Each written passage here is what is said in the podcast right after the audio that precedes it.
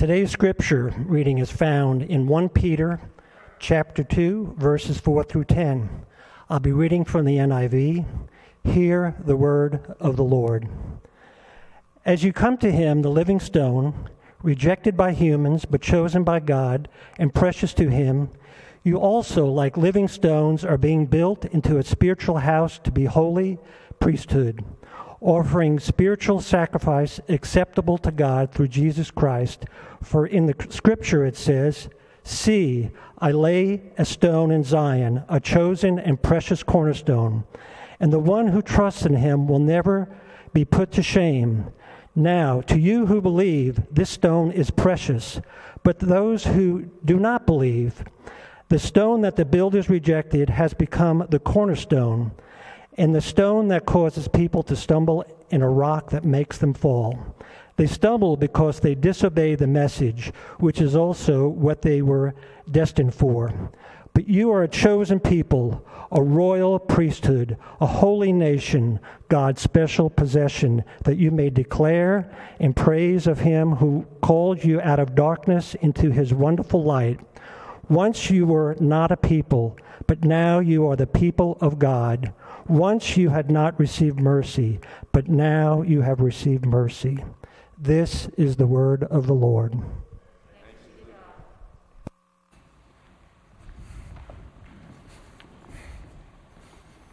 Amen. Thank you, Tom. Thank you, worship team, for leading us this morning. Good morning, Trinity Church.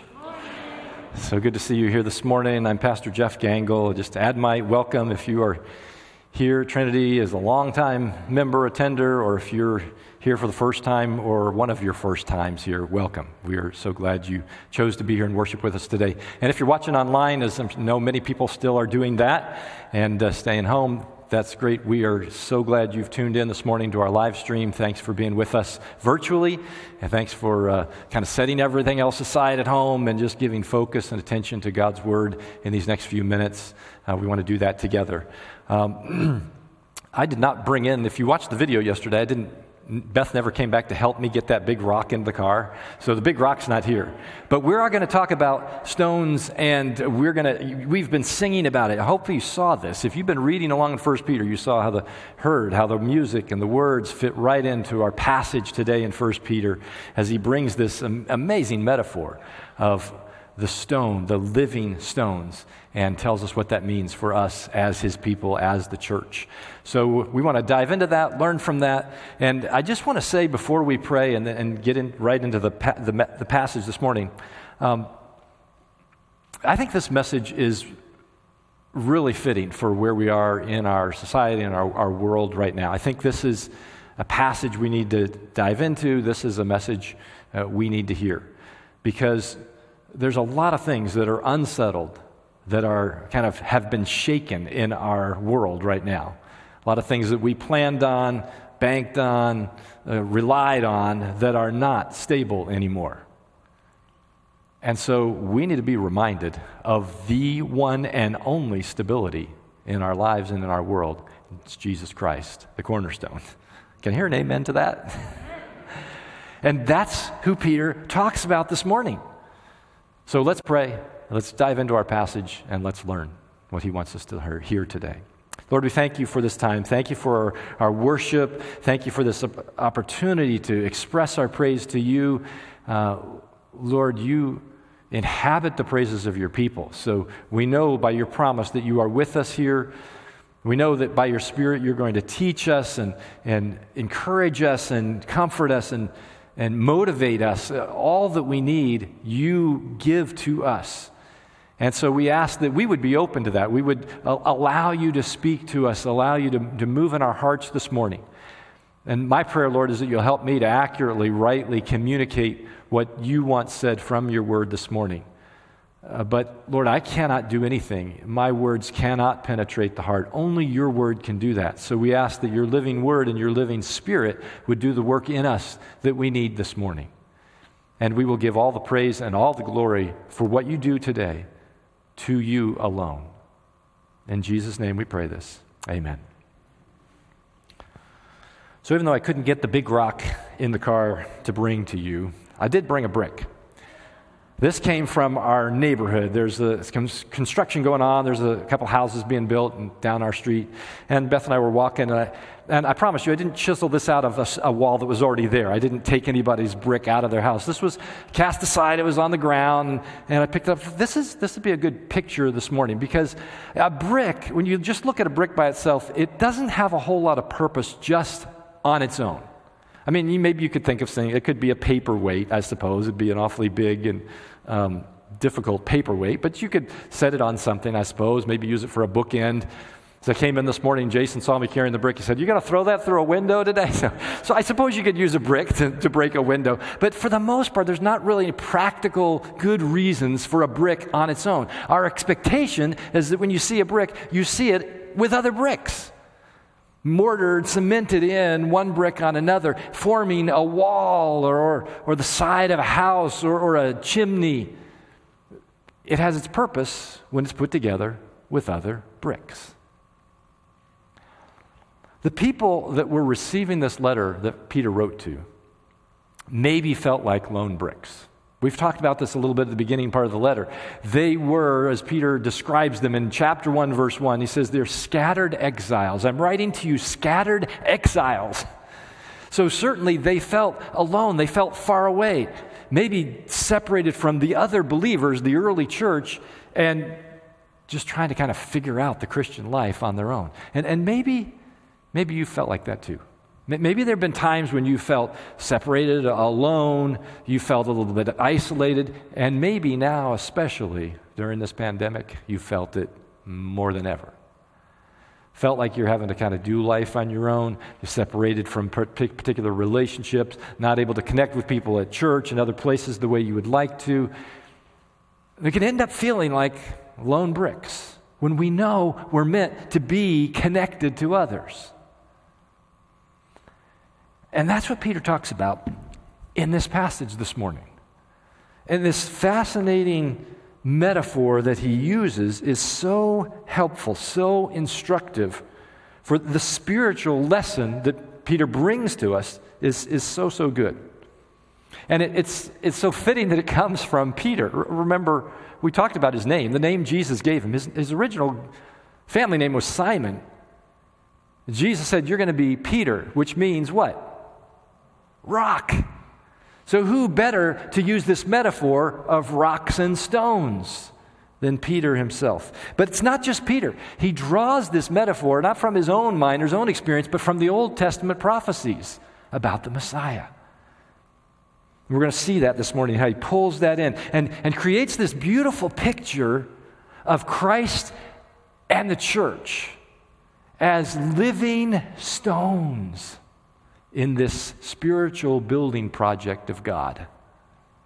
So if you're not there already, please turn to 1 Peter chapter 2. Take your Bible, look on with a neighbor, pull out your phone or electronic device, whatever you have. 1 Peter chapter 2. We're into the second chapter this week in our series we've called living hope because that's what peter talks about. Is verse 3 of the book. It's, he talks about our salvation as this living hope because peter is looking at the long range of our salvation past present and future. And he's reminded us in these first chapter and this first chapter and a half of this call that we have. Because of our salvation we're called to live in holiness. We're called to love others. We're called to grow in our faith. And all this is what we've been studying over the past couple of weeks. And he ended that passage last week, chapter 2 and verse 3, with talking about how we have tasted of the goodness and the grace of God. We sang about that as our first. We ended last week with that song. We started this Sunday with that song. Taste and see that the Lord is good. If you've experienced God's grace, then this is who you are as the church. That's where Peter goes next. He said, and he wants us to embrace God's plan for us as the church, the living stones, built on his son, Jesus Christ, the cornerstone. That's what this passage is all about. Jesus is the high priest. We are priests along with him. He is the living stone. We are living stones built on him. And Peter arranges this in a fascinating way. I want you to kind of see the outline as we go into this today because it's, it's, very well organized. Peter starts with verses 4 and 5, and they give this overview of the living stones. He introduces that idea of Jesus and of the church. But then he comes back after verses 4 and 5 and he, he gives more explanation of each one. And so in verses 6 through 8, he picks up on verse 4 and he explains it further. Then he comes back around to verses 9 and 10, and he goes back to what he said in verse 5 and explains who we are as those living stones built on Christ. So here we go. First principle Christ, the living stone.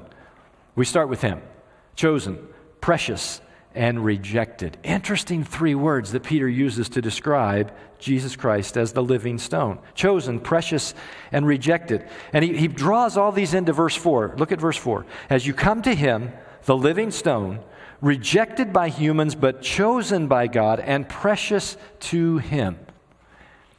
Now we jump to verse 6 when Peter unpacks this. So he quotes from Isaiah 28 16 in verse 6. He says, Scripture says, See, I lay a stone in Zion, a chosen and precious cornerstone, and the one who trusts in him will never be put to shame.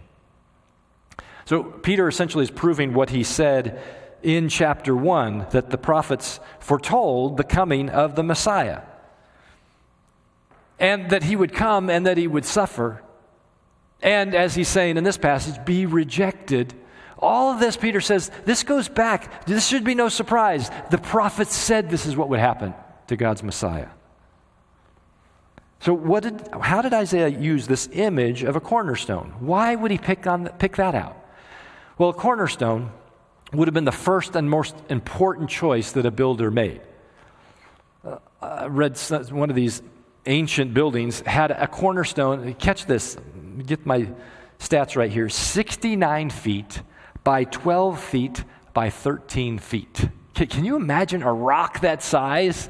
The cornerstone of a building. And once you set that stone in place, you don't, you don't just move it around. You put everything else, build everything else on top of it and around it. And that's the idea. Christ, the cornerstone, is the one who is the solid foundation. We then are built around and on him. And Peter says, that's the cornerstone. That's Christ. And Jesus was chosen by God and precious to him. Again, key phrases there that God selected his own precious son to come to earth, to die for our sin, pay the price for us. And then he says, The one who trusts in him will never be put to shame. In other words, when we build our lives on Christ, the cornerstone, we will not fall. We, our lives will not collapse into some worthless heap. We won't be sorry if we put our trust in Him. Now, please understand, it doesn't mean we'll never have struggles, we'll never have trials, doesn't mean we'll never have difficulties in our life. We will, we do. In fact, the listeners, the readers of this book, they were having struggles. It's part of what, why Peter writes to them. It's not that our lives will be perfect in that sense, but that we will never be ashamed of our decision to trust in Jesus. That's his promise. In fact, Peter says in verse 7, as moves on with this, to you who believe, this stone is precious. The very same word Peter used to describe how God feels about his son is how he is to us as well. And, and the word precious means honored or highly esteemed. And so here is, here is what Peter's saying the Father honored the Son as precious by choosing him. And then we honor him by trusting in him. The Father honored his Son by choosing him. We honor the Son by trusting in him.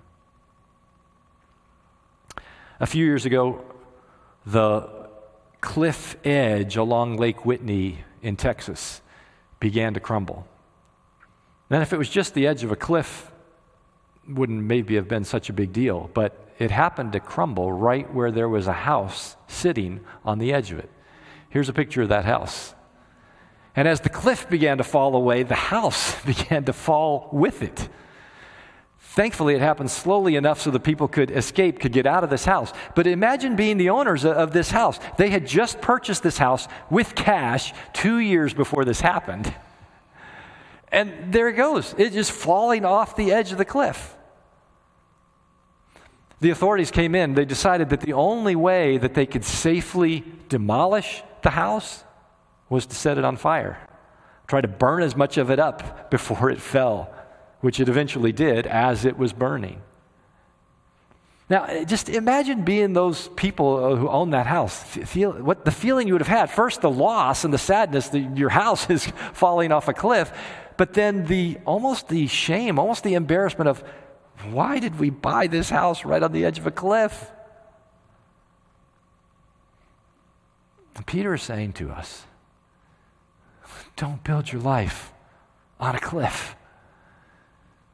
Don't build your house on your own terms where it's going to crumble away, it's going to fall, and you will be ashamed, you will be embarrassed at the mess that you make of your life. He's saying, Build your life on a solid foundation. Build on the cornerstone. That's what Jesus Christ did for you. That's who He is for you. Build your life on Him. And Peter shows us the terrible alternative for those who choose to reject this living stone, who refuse to build their lives on him. He says in verse 7 But to those who do not believe, the stone the builders rejected has become the cornerstone, and the stone that causes people to stumble, and a rock that makes them fall. So now Peter's quoting two more Old Testament prophecies here Psalm 118 22, Isaiah 8 14. And they present this rather ironic twist that if you reject the cornerstone, that cornerstone becomes a stumbling stone to you. The rock that could be your foundation ends up being the very thing that you stumble over. And the amazing thing is, Peter was speaking from experience. He saw this happen. Remember, Jesus was out among the crowds with his disciples for three years, and Peter saw the religious leaders and others rejecting what Jesus said, rejecting him as the Messiah, not putting their faith in him as God's cornerstone. They stumbled over him because they didn't believe he was who he said he was. John saw this as well. He says in John 1:11, he came to that which was his own, Jesus did, but his own did not receive him. God the Father presented Jesus as the Savior, as the cornerstone. And those who refused to believe in him stumbled and fell. When Beth and I were walking through the neighborhood and I got this brick, the, the house that they're working on actually, they're in the midst of putting these bricks up. There's, so at the front porch there, you can see some of the brickwork that's already gone on. You see the scaffolding. And when bricklayers, and I've never done this, so I don't totally understand it, but as they're going through choosing bricks, or especially if this is stacked stone, it's even more so the case, which is an art. They take a, a, brick or a stone, and if it's not the right fit, if there's something wrong with this brick or it's got a crack or whatever, they pitch it and they pull out another brick to put in. So they're constantly choosing bricks and rejecting bricks. And the ones that get rejected, see the pile out there, just kind of get thrown off the scaffolding out front. And I looked at that, I thought, wow, what a great picture what Peter is saying, because as, they, as the brick pile gathers out there, that becomes a trip hazard. For anybody walking around that construction site, there's a pile of bricks there, or even a single brick out there, you could trip over that thing. And that's exactly what Peter is saying. It, those who reject the cornerstone trip over him. And their lives fall apart. That rejection becomes their very downfall. And so God intends for us to build our lives on Christ, but pe- some people stumble over that idea that Jesus could have died for their sin. In fact, in the end, verse 8, Peter calls this disbelief disobedience. Look what he says. They stumble because they disobey the message, which is also what they were destined for. So, a refusal to repent is really a spiritual stumble. The destiny of those who remain in that kind of disobedience is eternal separation from God. That's their destiny, Peter's saying. This stark contrast those who refuse to build their lives on Christ, the living stone, will stumble and will fall, and their destiny is death. But he also says, for those who choose to build their lives on this living stone, then they become a living stone too. And that's where he goes next. This is our second half of our, of our point today. Christ is the living stone, but we as the church are also living stones. And he says about us, you are, we are chosen, we are priestly, we are holy, we are special. If you go back to, to verse 5, look how Peter introduces our identity as the church. You also, like living stones, are being built into a spiritual house to be a holy priesthood, offering spiritual sacrifices acceptable to God through Jesus Christ. Now, I think Peter uh, was again remembering that day. We've mentioned this a couple times already in this, in this study of 1 Peter. Remember that, that special moment when Jesus asked his disciples, Who do you say that I am? Who do you think I am? And it was Peter who spoke right up and said, You are the Christ, the Messiah, the Son of the living God. Peter got it right on in that moment. And Jesus responded to him. So look at this, look these words from Jesus back in Matthew 16. He says, Blessed are you, Simon, son of Jonah, for this was not re- revealed to you by flesh and blood, but by my Father in heaven. And I tell you that you are Peter, there's the name he gave him, a rock and on this rock, now here I almost picture Jesus pointing to himself. On this rock, I will build my church. See, some over the years have mistakenly thought that Jesus was referring to Peter, since he gave him that name, that he would build his church on Peter. But Peter knew that wasn't the case. Peter clearly identifies that Jesus was talking about himself. He is the cornerstone. And so, as Peter writes these words now in 1 Peter, some 30 plus years after that conversation with Jesus, he says, We're living stones that God is using to build this spiritual house, the church. And he's building it on the living stone, the rock, the cornerstone, Jesus himself. Maybe you've done this before with back to bricks again. You've made a donation to an organization or something, and it's where they put your name then on the brick because you're a donor. So you've seen examples of this around. Maybe it's a, it's a sidewalk or a, uh, maybe a, a, patio or a wall. And, and so this, these, these are the names of the people who've given to this cause. And it's, that's wonderful. I mean, to have your name on a brick. But think how above and beyond this is, what Peter is talking about. He's saying, You are a living stone. God has chosen to use you in His divine building project, and He's placed you there, just where He wants you to be. That's extraordinary. That, that's what Peter is describing for us here. And we have a responsibility that comes with this in this spiritual house called the church to be priests who offer spiritual sacrifices acceptable to God. Now, what does it mean to be priests? For, for Peter, this was a radical um, difference from what he had grown up with in Judaism. Because priests were only certain members of a certain tribe who would function as priests. And when they gave offered sacrifices, they were animal sacrifices. But Peter is saying here if you believe in Jesus, all of us are living stones and priests in this kingdom. And we offer not animal sacrifices, but we offer ourselves as living sacrifices. The way Paul describes it in Romans 12, 1, offer your bodies as a living sacrifice, holy and pleasing to God. This is your true and proper worship. So, with that presentation, that introduction, Peter then goes on. Let's jump to verses 9 and 10. Now, here's the detail. What does it mean to be these living stones, these priests offering sacrifices? What does that look like? Verse 9. But you are a chosen people, a royal priesthood, a holy nation, God's special possession. Four key phrases here that tell who we are as the church, who we are as God's spiritual house. So let's take each one of these and kind of look at it individually. First, he says, We are chosen people.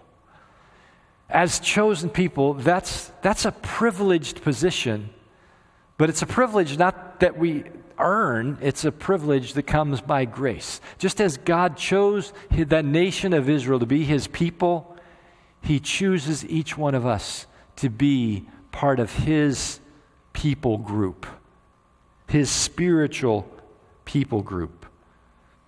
And when you're chosen, there's a responsibility that comes with that choosing. You, to become part of that team, as it were, you have a responsibility to work for the good of the team and to work with others who have also been chosen for that team. Uh, that's true in any athletic context, right? So if an athlete is drafted, chosen to be on a team, he gets the uniform, his name is on there with the team name, and and that athlete then is playing for the success, for the good of that team, and playing alongside of others on that team, cooperating with them for the same purposes. And in a sense, that's what we've been called to as well. We've been chosen as God's people, the church, to work together for God's benefit, for God's purposes. And what does that look like? So the next phrase helps us with that too the royal priesthood. Jesus is our king priest. He brings those two things together royalty and priesthood. He serves us as a king and as a priest. And we serve him too, as priests, and we do it as royalty, reigning with him. Paul talks about this in Romans 15, 16. He says, about, he talks about his priestly duty of proclaiming the gospel of God. So, as priests, we have direct access to God. That's part of what it means to be priests. We don't go through anyone or anything else. We can speak to God directly. But then He wants to work through us directly too, in bringing others to Him. In fact, the Latin word for priest is pontifex. Perhaps you've heard that or a form of that word, pontifex, which means bridge builder. God wants us to be bridge builders, bringing others to Him. You know, when we lived in Northeast Georgia, our kids were little, we'd go out hiking on a trail and we'd come to a, stream or a creek or something. And, and I remember oftentimes I'd be gathering up stones from the side or even out of the creek and creating a bridge of rocks for my kids to cross over. With their short little legs, you know, they needed rocks a little closer together. And on occasion, when we had a little more time, then I'd build a bridge, something like this in the picture. bridge builders. Whether it's stones or however, whatever God asks us to do to bring others to Him, to make a way, to show people the way to Him. That's what it means for us to be priests. We're a royal priesthood. Third, we're a holy nation. And holy, of course, means to be set apart. Here we are again, God's purposes. The nation of Israel was set apart, a holy nation for God's purposes. They didn't fulfill everything that God wanted them and asked them to be in their disobedience. They failed in that. And God has grafted in believers to come in to be a part of that spiritual nation, if you will, holy, set apart for his purposes. You know, at Trinity, we have what we, we call designated funds, which means if you give to a specific cause and you say, I want this gift to go specifically to help this particular effort or to this particular um, ministry effort, or even just general giving, we designate 15% of everything given here at Trinity to go to missions and outreach. That's a designation. So our treasurer, Dave Dunbar, can't get some money and say, you know what, I think we, we need, to, we need a new roof on the church. We're going to, instead, we're going to move this money in to pay for the new roof. No, no, it's designated. It's given and it's there for that particular purpose and to be used for nothing else. That's what it means to be holy. It means you're designated. You've been set aside for God's purposes and not for any other. And this is one of the challenges I think we face in the Christian life is to realize this is my life is not just about me and what I want and my purposes. This I live for God. If I am a holy nation, part of this holy nation, I'm set apart for God's purposes in my life. And my job is to find out what God wants me to do and to do it in obedience. There's one other phrase here that he uses, which is extraordinary, really God's special possession. Now, if you, as, as a kid, learned as I did in the, this verse in the King James Version, it says, You are a peculiar people. I always thought that was funny as a kid. You know, Peter's calling Christians peculiar, which in some cases fits pretty well. Sometimes we are a little strange, a little odd. But the word peculiar, that English word doesn't really fit here because it means ownership, it has to do with possession. We belong to God, we are His special possession. He claims us as His own, His personal treasure, as it were. When our kids were little, the, the uh, Toy Story movies came out. Very creative, you know, just as, as fun for adults to watch, parents to watch, as the kids. And in the Toy Story movies, the, the toys that kind of come alive are owned by a little boy named Andy. And they know they're owned by Andy because he writes his name on each of them. And they have tremendous loyalty to Andy. And so here's Woody, one of the primary characters of Toy Story. And there's Andy's name written on the bottom of his cowboy boot. And that comes into play often throughout the series of movies. If you know Jesus Christ as your personal Savior, God has written his name on you. You're his possession. He claims you as his own. And, and that creates, provides for us a, a comfort, a meaning, purposefulness that we could never have otherwise. We are God's special personal possession. So we are living stones, Peter says, chosen by God to be his bridge builders, set apart for his purposes with his own name written on us. And that extraordinary identity is what enables us to fulfill our purpose, which is what Peter describes next. Back to verse 9. That you may declare the praises of him who called you out of darkness into his wonderful light. Once you were not a people, but now you are the people of God. Once you had not received mercy, but now you have received mercy. Do you ever wonder why Jesus hasn't returned yet?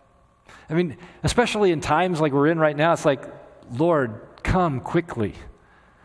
Why hasn't Jesus come? I mean, if, if all this is true, if we are his chosen people, if we're royal priests, we're a holy nation, we're his special possession, why doesn't Jesus come back and do away with this sin cursed world and start over again with his new kingdom right now? He doesn't, and he hasn't because there are still more he wants to bring into his kingdom. Because there are more that he wants to put his name on. Because he wants us to declare his praises so that others will come to know him too.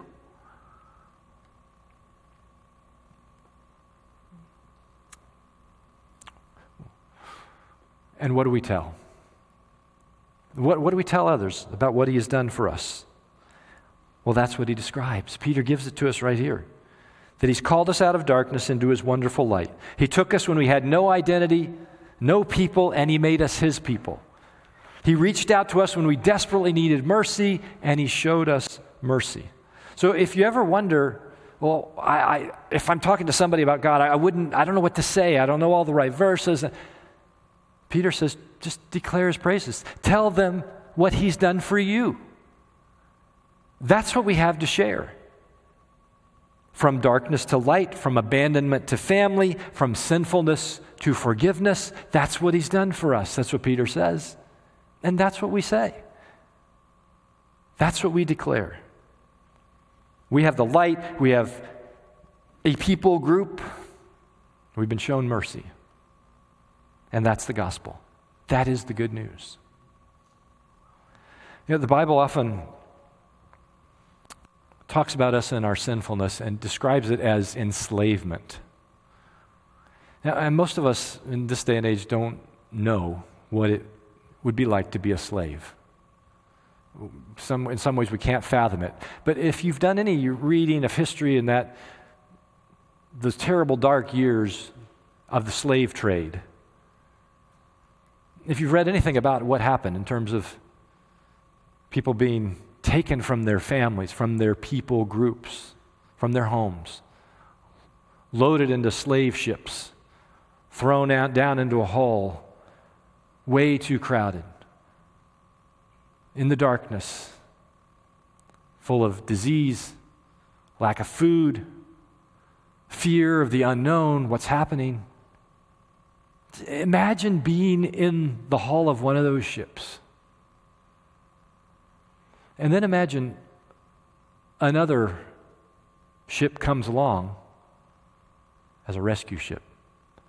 They come along and they defeat the slave traders. They board your ship. They bring you out of the darkness of that hall into the glorious light of day. They turn that ship around, take you back home, back to your family, back to your people.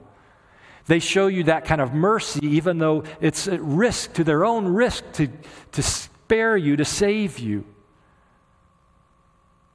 If that happened to you, wouldn't you be shouting that to anybody and everybody who would listen, telling about those who rescued you, declaring the praises of those who took you out of darkness into light, who took you out of nothingness to restore you to your people, who, when you were not shown mercy, showed you mercy.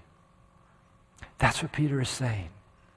He's saying, declare the praises of the one who did that for you in an eternal sense. God wants us to be his living stones. He's placed us in connection with other living stones, the church, believers. He wants us to be built together, work together, be connected to one another into this spiritual house that we call the church.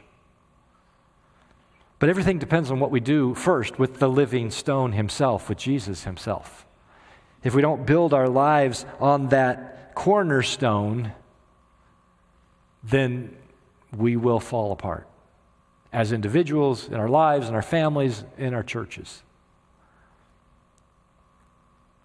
Don't stumble over him. Put your trust in him. Build your life on him. He's the only solid foundation that you have. So, this morning, I think the call for us, the response for us, is first of all, make sure that you are building your life on the Lord Jesus Christ as the cornerstone. If you're not, if you're on shaky ground at all in what's happening in your life, it's not too late to renovate, to rebuild, to put that foundation right. Get away from the edge of the cliff, build on the cornerstone. Maybe that's the call to you this morning. Or if you know your life is solid on Jesus Christ, then declare the praises of the one who saved you. Let others know what he's done for you. We're going to sing a song in just a moment that transitions us to this table to celebrate this together. It simply says, Build your life on the rock, on Christ, the cornerstone. It's a reminder to put our faith, our hope, our trust, everything that we have on Him because He did this. And so when we come to the table, this is our chance to publicly praise Him, thank Him for what He's done for us, to declare His praises. The one who called us out of darkness into light, the one who showed us mercy. Let's pray. Our Lord Jesus, we thank you for coming to be our living stone, our cornerstone. Thank you for giving your life to pay the price for our sin on the cross. And thank you that you offer us that solid foundation, the only solid foundation on which to build our lives. And so, Lord, I pray that we would look very carefully at what we're doing, how we're living, what we're staking our lives on right now, and make sure that it's, it's on you, that we have put our faith and trust completely, totally in you. Because anything else is going to shift, it's going to fall, it's going to crack, it's going to break. We're going to stumble and fall. And Lord, help us to be bold in our declaration of our praise for the one who gave everything for us. Remind us of that as we sing. Remind us of that as we come to this table this morning and celebrate what you've done for us. This we pray in Jesus' name. Amen.